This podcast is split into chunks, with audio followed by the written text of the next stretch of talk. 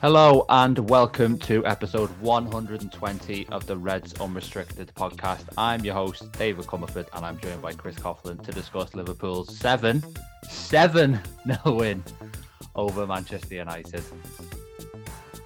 This podcast is part of the Big Heads Media Podcast Network. Go to bigheadsmedia.com for more great podcasts. So let's start with a few stats. Liverpool's biggest ever win against Man United, their largest since 1895. Man United's joint heaviest defeat and their largest since another 7 0 loss on Boxing Day 1931, and the heaviest defeat of Erik Ten Hag's managerial career. I don't know how to do a podcast after a game like that. I've never, in the two years or so that we've been doing this, have I encountered a game anything like this. I, I was saying it could just be 30 minutes of laughter. It could just be 30 minutes of us just sitting here watching the highlights on loop. We could watch the highlights 10 times. I'm up, I'm up for that. Within that. Um, because it's hard to comprehend what we've just witnessed. And let's not talk about it as a normal football game. Let's recognize it for what it is. And what it is is one of the greatest Liverpool matches ever, one of the best performances we will see in our lifetime, and one of the most satisfying victories. Manchester United came to Anfield today thinking that they were going to win, thinking that they were going to beat Liverpool for the first time at Anfield since 2015, that they were going to score um, at Anfield, which has obviously been a rarity. Rio Ferdinand was saying before the game that he's it's been so long since he felt this confidence that it's the perfect time to go to Anfield, and they've left beaten 7 0 uh, by Liverpool. I'll start with my two year match review, Chris. A lifetime win, and I've already explained why I've put that. And I don't know if you remember the amount of times I said on this podcast, I just want moments to savor from this season. Well, yeah. in that Merseyside derby a couple of weeks ago, and this by a factor of 10, it is better than that. um, we, we've certainly got those. So, yeah, let's just make a start with a three yard match review, please. At one, two, and three, I was thinking along the lines of the, the perfect weekend. Because going into the game, I was solely thinking about three points. Um, the way Newcastle lost at City, Spurs losing at, at Wolves. I was purely thinking get in, get the three points, get out of there the Magnificent Seven. The Magnificent Seven. Yeah, just utterly, utterly astounding, especially in that second half, because I think you saw an, an increased aggression throughout the game. I think we have we have to acknowledge you have to chances in the first half. We have to, but from the minute Cody Gakpo sent Rafael Varane for a hot dog and curled it into the far corner past David De Gea, there was pretty much one team in the contest. And even then, when one or two scared, I think at 3 0, there was no panic, there was no worry, there was no inkling that Manchester United would get a foothold in the contest. And just so many shining lights, um, so many poetic stories, so many amazing moments, all within one match, as you say, we're looking for incredible moments now. I think we can maybe look for a little bit more now, but still incredible moments nonetheless. And we got them those um, this afternoon at Anfield, and yeah, just as you say, it's a story for the ages, a story for you know, our generation. Um, I was talking to someone this um, this week about uh, um, how generations of years gone by, say, have the Nottingham Forest game from the 80s and how that's classed as one of the all time great Liverpool displays.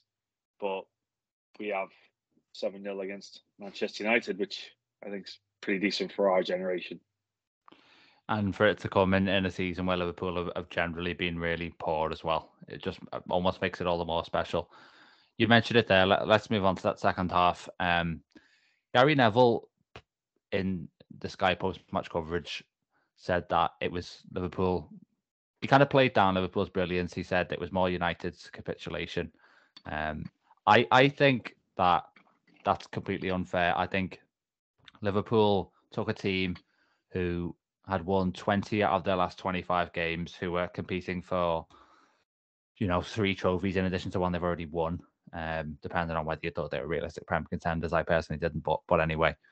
Um, so you know they're one of the form teams in Europe, and they absolutely massacred them. They absolutely, I mean, destroyed doesn't even do it justice. It was mesmerizing. It was, it was pinch yourself stuff. I, I know that's a cliche, but it literally was. You know, no one, no one had a dream. You know, people have nervous pre-match dreams. No one dreamt that Liverpool were going to win seven 0 You might have dreamed about five. No, no, nobody in the world thought that that result was going to happen, or even remotely comprehended it. Um, and for me, the best thing about the second half, and it was, I mean, you talk about prime Klopp, Klopp Liverpool. It was better than that, I think. Really, I, I genuinely, genuinely think so. Just the manner in which United were just completely like left like a rabbit in headlights, and the way Liverpool looked like they could score about. They looked like they could run up double figures. The, the the level of danger they posed. For me, it was about how clinical Liverpool were. This season has been a story of, I mean, in the attacking sense, good kind of attacking numbers, except for putting the ball in the back of the net, wasting too many chances. Loads of players have been culprits, and the, and that was just completely ruthless. And that is the main reason why Liverpool put seven past United. Um, well, for the XG folk out there, it was two two point eight five XG. Yeah, exactly. That, that, just that just shows how good the finishing was itself. I mean, going into the game as well, we're talking about Casemiro and Lisandro Martinez, two players with genuine claims to be in the Premier League team of the season. I think I think it's fair to say. Hmm. Um, but Hero that was a shadow, shadow of everything that I've seen from Casemiro because I think he's been I think he's been superb for United, but also shadow today, and he was chasing shadows as well. And Martinez again, I'm not debating the impact that he's had for United this season, and he has fared a lot better than I thought he would. To kind of quote Carra as such, I did go along with the narrative of five foot nine, really cope in the Premier League. Um, song about him from United fans, which I'm not a particular fan of. I think the lyrics aren't, you know, I think they're quite crass lyrics to be honest. But it's quite funny that the word that the Kop is involved in that song, and in his first appearance in front of the Kop, he was dismantled. I think it's fair to say. I mean that the picture, picture of Salah against Martinez. I can't believe that's not edited. I, I cannot believe that is not a photoshopped image. Yeah. That just tells you, I mean, how much it was. It was an onslaught. Second half, and then Ten Hag touched on it as well. In that you saw almost ratty side to United when they were in that position as well, and Liverpool. If, if, if you throw back to last season as well with the five 0 Old Trafford, I think we thought it couldn't get much better than that. At five, when Salah scored his hat trick for five 0 Robertson goes over and says, you know, more, more, more, keep going, keep going, keep going. And even after the red card, obviously Liverpool didn't add to that. There was never a chance of Liverpool kind of just sitting in the laurels today and just going for it and going for it and going for it. And as you say, if we're talking about prime Liverpool performances under Jurgen Klopp, that ruthlessness that Liverpool got back today, that was a prime Liverpool performance under Jurgen Klopp. Absolutely. And um, well, let's let's be better for a moment and let's talk about a few United players. Um, not long before we started recording this podcast, I watched a two-minute compilation of Sandro Martinez's performance today, set to a Thriller by Michael Jackson, and I was on the verge of tears. I, I, was I was on the verge of tears watching it. Um, the amount of satisfaction I got from watching what Mohamed Salah did to the so-called butcher of Buenos Aires, butcher of Argentina, whatever he's called. Um, I mean, it was immense. And then Casemiro, I spoke about him on the pre-match podcast that we did. Um, Fabinho has has outbattled him today, and I did not think I would be saying that at all. Um, like you said, he was a shadow. And Bruno Fernandes, who I watched at Anfield last season when they were 4 0 down. I don't know if you were at that game, Chris, but I was fortunate enough to go to that one. He ran round for the last 10, 15 minutes that game, kicking people basically, just trying to hurt people because that, that was his last resort. Today, it was more of the same. And I, I put this on Twitter. You know, Ronaldo left United, but Fernandes is the heir to him in terms of being, you know, s- sort of stroppy, childish. You know, when things don't go his way, it's toys out the pram. Neville is talking about it. Keane's talking about it in terms of his terrible body language. And as much as he is a player who, on his day, is world class, he's got an appalling attitude, and he is the worst role model, arguably, of all the players in the Premier League in terms of how he conducts himself. So to beat, you know, there's, there's some players in the United team who aren't necessarily hateable, but to to beat some some of those kind of characters, I think just just makes this incredibly sweet. And we do have to take a moment, I think, as Liverpool fans, as you know, journalists, you know, all that professionalism, fair enough. But as Liverpool fans, you got to take a moment and say that really does feel so good to do that. I think on Fernandes, there was the, the one moment that kind of summed up when I was talking about what Ten Hag meant by how furious he was with some of the attitudes of, of, of his players. Bajcetic comes on, right wing, late on. Fernandes, as if he's not there. Fernandes sticks out a boot rather aggressively, doesn't make contact. Bajcetic slips past him, and Fernandes just stops. Just doesn't even actually jog back or walk back. He just stops. And I think that's I, I get that's the attitude that, that that you mentioned there. And I think well, for for them, yeah, we can't take away they're they're third in the Premier League. But for them and for Ten Hag, there'll be a lot of searching this year because one one thing I've th- one thing I've thought about Erik Ten Hag this year for United. Again, you look at his first two games in charge against Brighton at Old Trafford and the and the four 0 defeat at Brentford when they were four 0 down at half time, and then obviously he went to beat Liverpool afterwards, and ultimately he's been he's had a trophy winning season for United in his first season. He's been someone that he's probably been the first United manager since Fergie that's prepared to make serious decisions. I think I think that's I think I think that's a valid comment. And again, you'll have a lot a lot of soul searching this week as well to really find out the attitude of some of those players. Um, because as well, it kind of reminds me back. I mean, you, when when Spurs won six one at Old Trafford um, mm. in COVID, uh, the COVID season, and I think it four or five. I can't remember, and I only remember this because I had Luke Shaw in my fantasy team at that point. Lucas Moura skips away from him, and Luke Shaw wipes him out, and it could easily have been a red card, and he got a yellow card on that day. And Luke Shaw, markedly since then. But again, just an example of when he can have very, very, very good days, Luke Shaw, and he's had plenty of them recently. But then when he gets targeted, because that he got overpowered time and time again today. And I think the the third goal a second. It just showed because Martinez and Shaw they get isolated. Shaw doesn't know where Gakpo is by his positioning.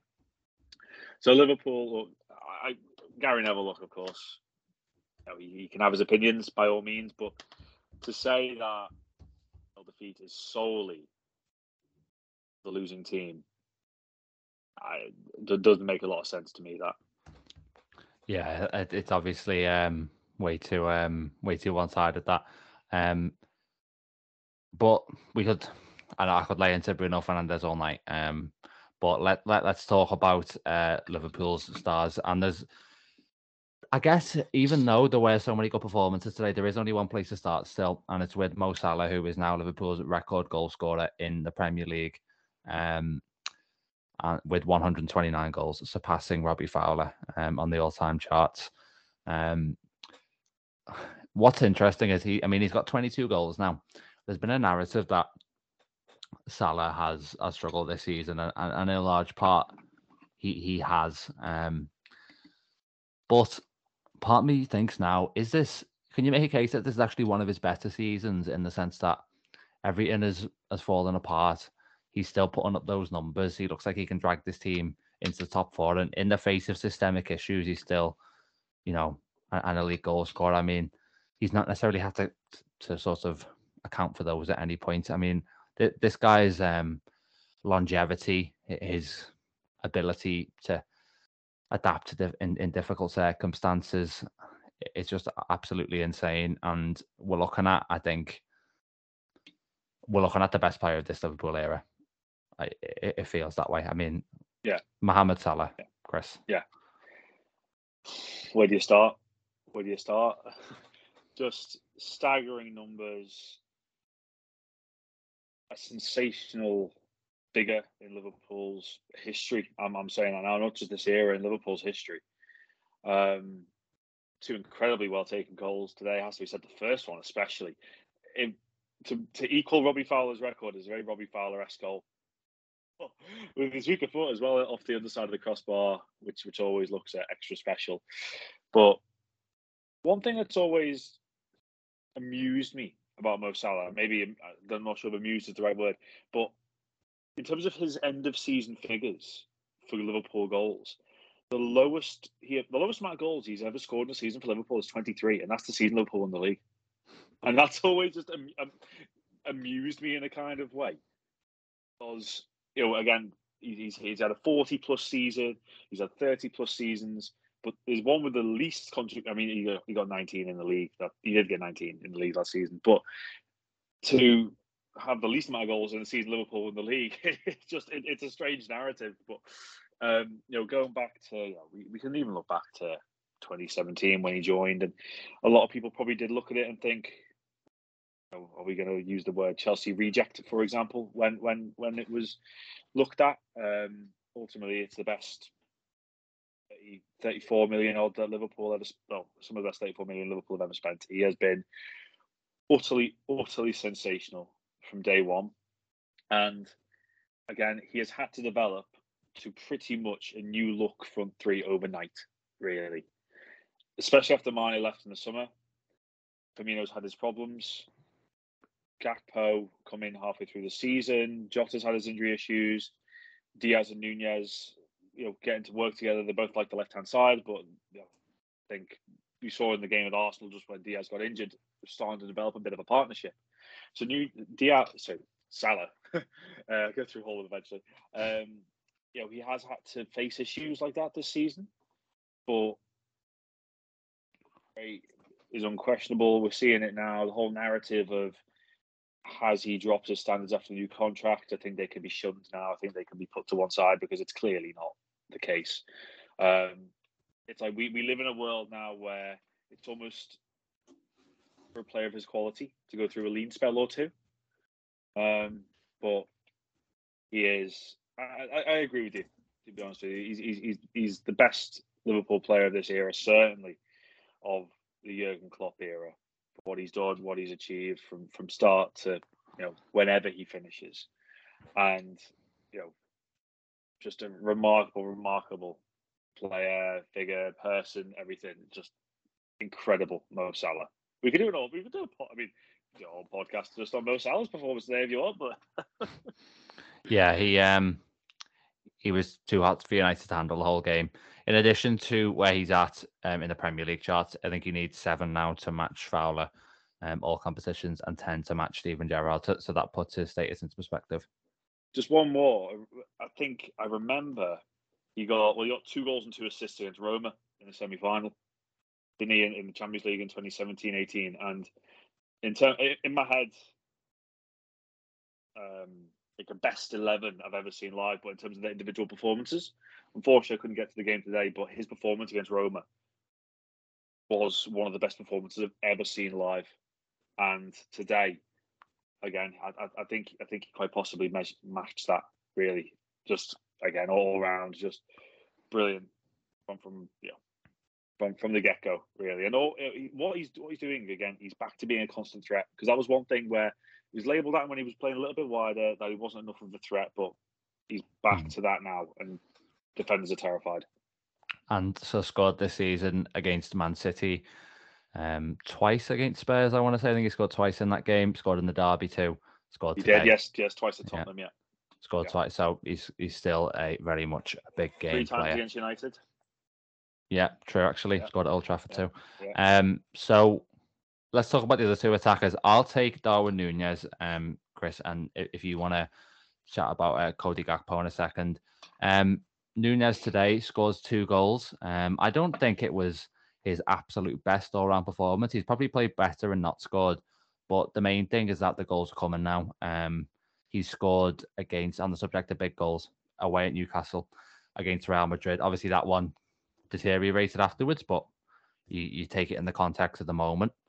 Puts Liverpool um, ahead against Real Madrid and then scores two today against Man United. He's now not only starting to score on a more consistent basis, he's doing it against um, eh, well in Liverpool's most significant fixtures as well. So really encouraging and being on 14 goals now for the season, he can push on towards that that 20 mark um, as a minimum, you'd say from here. And then you're starting to look at a tally where you're like, you know what, that is a really good debut season. But yeah, Chris, Cody Gakpo scores twice against the team who wanted to sign him. Absolutely. It's a wonderful narrative. Um, just before we came on the podcast as well, I mentioned to you that I was just checking on a certain quote in terms of the timing of the quote. Um, because in February, after I think it was after the 3 0 defeat to Wolves, which seems a long time ago, um, Ronald Koeman um, said that he thought Cody Gakpo had moved too early to England, given that Ronald Koeman is someone that will be working very, you know, very closely with Cody Gakpo. You would imagine uh, for the Dutch national team, but again, Cody Gakpo over the last month or so has improved markedly in so many areas. I think it was crucial that even just saying that you take a tap in or goes in off your ass or anything like those kind of things. Like the nature of his goal against Everton, just crucial, just to get off the mark for the first time. You saw the confidence of his finish against Newcastle. Against Real, I thought he was a bit on the periphery, has to be said. But he is, I think we are, as we mentioned on the Firmino podcast, we are seeing him the most likely of the forwards to perhaps kind of drop into that role of of, uh, of a Firmino. Um, but again, what you saw today from him was what he's best at on that left hand side for his first goal. Robertson told him where to go. Bad Fred, lovely touch inside Varane, and the composure that just been lacking a little bit beforehand. The composure just to feed it into that far corner. Um, a lo- lovely, lovely finish from Cody Gakpo, and then someone pointed this out. I mean, quite a few on on on Twitter for Salah's goal in the derby. It took strides for him to go from the Liverpool penalty area to the Everton penalty area when Salah finished it. And then you see him him start the counter attack for the third, and he's there to finish it off. And if that finish doesn't tell you he's a confident lad now, I don't know what does. From that angle, against a quality goalkeeper like David De Gea, who's had a very good season himself, just a brilliant, brilliant finish. And what we're seeing from Cody Gakpo now is is again superb array of abilities. Um, I think again a player that not, not all players have to adapt straight away. The mantra that you have to come in and be an Erling Haaland and score nine goals in the first five games, not every, only a select few do that. But Cody Gakpo, I think, really came of age today. Really came of age, and I think we saw a lot more to him than just the goals hmm. as well. Well, you can talk about the derby, but but today felt like the day where it, it all really uh, began for him, and significant timing as well. Obviously, with the Firmino news, like you alluded to there, Chris. Um, the other player I think we should kind of really touch on is Andy Robertson. A lot of people talking about that in terms of being one of his best ever Liverpool performances. I thought, much like in the derby, he was, and you know, he was a man possessed today. Um, honestly, absolutely sensational from Andy Robertson, who's now, um, I think, joint fifth in the Premier League assist charts as well. So he's having, um, he's having a pretty good season, I'd say. Um, so, Chris, thoughts on Robertson, and also uh, before we move on to our kind of last uh, section of the podcast, um, any other honourable mentions today? I mean, it would be hard to avoid listing the whole team, but it might be worth doing that today. um, I'll say the honourable mentions first. Roberto Firmino in this week of all weeks to come on and put the cherry on top of the icing on top of a delicious tasting cake was just wonderful. Um, I think we should savor every single Roberto Firmino appearance now. Um, you know whichever goal turned out to be his last one, it will be fantastic. So I, I agree with you that there were plenty of of, of, of great performances. Like Fabinho, for example, one of the best performances for this season for, for him, for me. But Firmino was my main extra standout. On Andy Robertson, because Ashley Cole exists, I can't quite call him the best left back in Premier League era. Just because it, I think you have to recognise Cole's achievements over such a long period, and obviously what, what he what he won as well. Um, Denis Irwin up there as well, and etc. But he is easily up there as a Premier League great, not just a Liverpool great, a Premier League great. He is the best left back we've ever seen. You know, we talk about in terms of what we've ever seen. A lot of this Jurgen Klopp team will be the best we've ever seen in, in certain positions, absolutely. But he is just a phenomenon, and I Southampton last season, the the, 4 0 against Southampton. I said after that game, the season, because I think uh, he started the season injured. Obviously, Costa Tsimikas come in, and he does a great job. More more times out of more times than not, Costa Tsimikas does a fantastic job. Did a great job as well in in midweek when he deputised. Obviously, got an assist for Salah in, in midweek. But when Robertson, spectacular down that left hand side, he really really is, and bit gutted that he couldn't get on the score sheet himself. Obviously, curling effort that, that, that went just wide, but just a phenomenal player. And what he's doing as well, he's developing so many. You know, again, when when he has the ball and he's pointing to Gakpo, saying, "Go in there, go in there," and it's one thing telling Gakpo to go inside Fred, but it's delivering the pass with perfection to set mm. Gakpo away for us first as well. Um, I just think he's got so many amazing qualities. Andy Robertson as well. He's a leader. He's a he's a captain without wearing the armband as well, which, which, which is a fantastic quality to have when times are going when times are tough as well. Um, and I, I, would certainly put that up there in terms of one of his best Liverpool displays. Uh, you know, there's many, many, many of them to choose from, but you know, he, he's he's a he's very much a Liverpool legend. And you've got to mention as well, just quickly, the whole back four because it's five successive Premier League clean sheets. Who'd have thought we've been saying that after the 3 0 defeat to Wolves? And who'd have thought Alisson Becker would be uh, two clean sheets off uh, first place in the Golden Glove race as well? Absolutely yeah. mental. Yeah. Um, and yeah, I mean, by way of literally mentioning every other player, um, mm-hmm. nearly made the mistake, um, but some good distribution from him. Didn't have too much to do save wise. Um, Henderson, I thought great assist for Nunez, really grew into it second half. Harvey Elliott, same for him, much better second half. Fabinho, I've already mentioned, um, doing really well against um, Casemiro, and obviously Bajcetic as well with that nice little, um, nice little turn on uh, Fernandes. Um, but let's think about how Liverpool move forward from this. Um, Klopp talked after the game about how he believes this run of, of four wins in five in the Premier League is largely down to players coming back.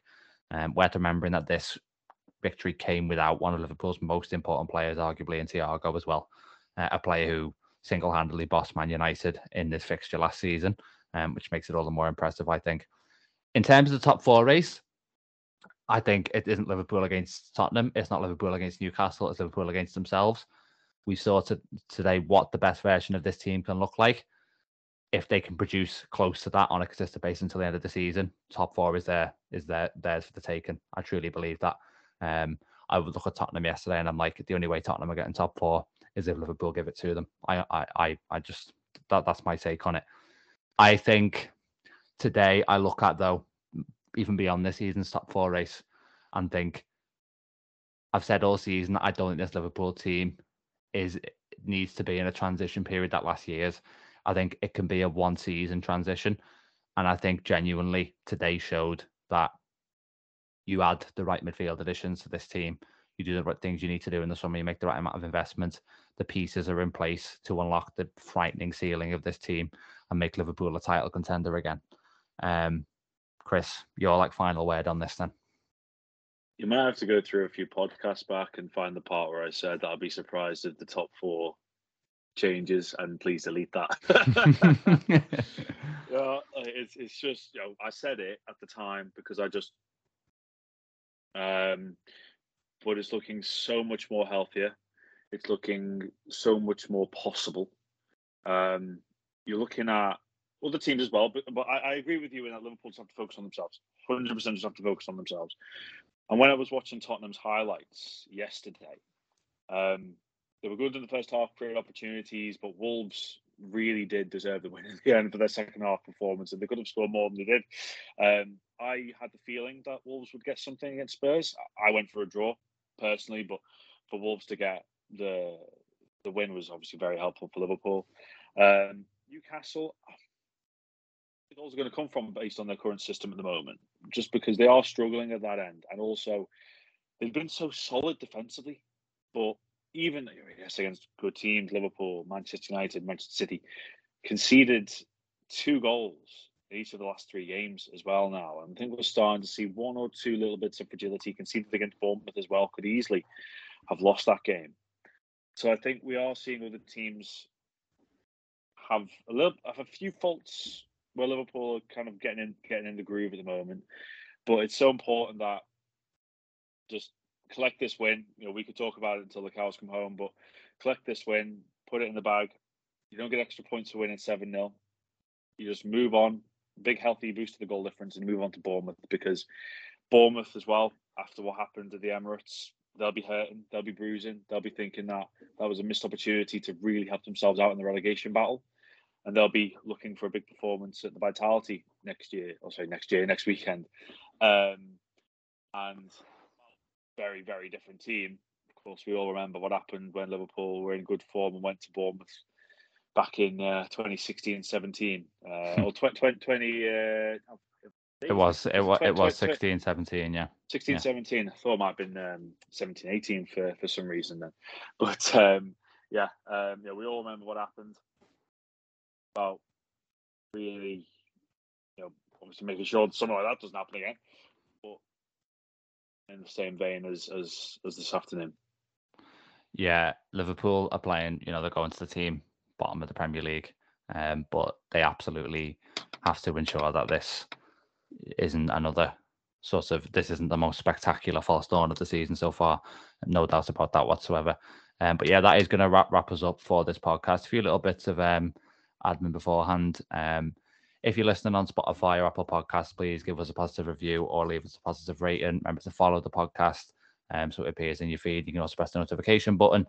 As for YouTube, uh, please um, subscribe to the channel. We'd really appreciate that. Like the video, comment, things like that. Again, you can press the notification button. And also, um, we've uh, opened up our email address now, and that is, let me just bring that up now so I can share that with you.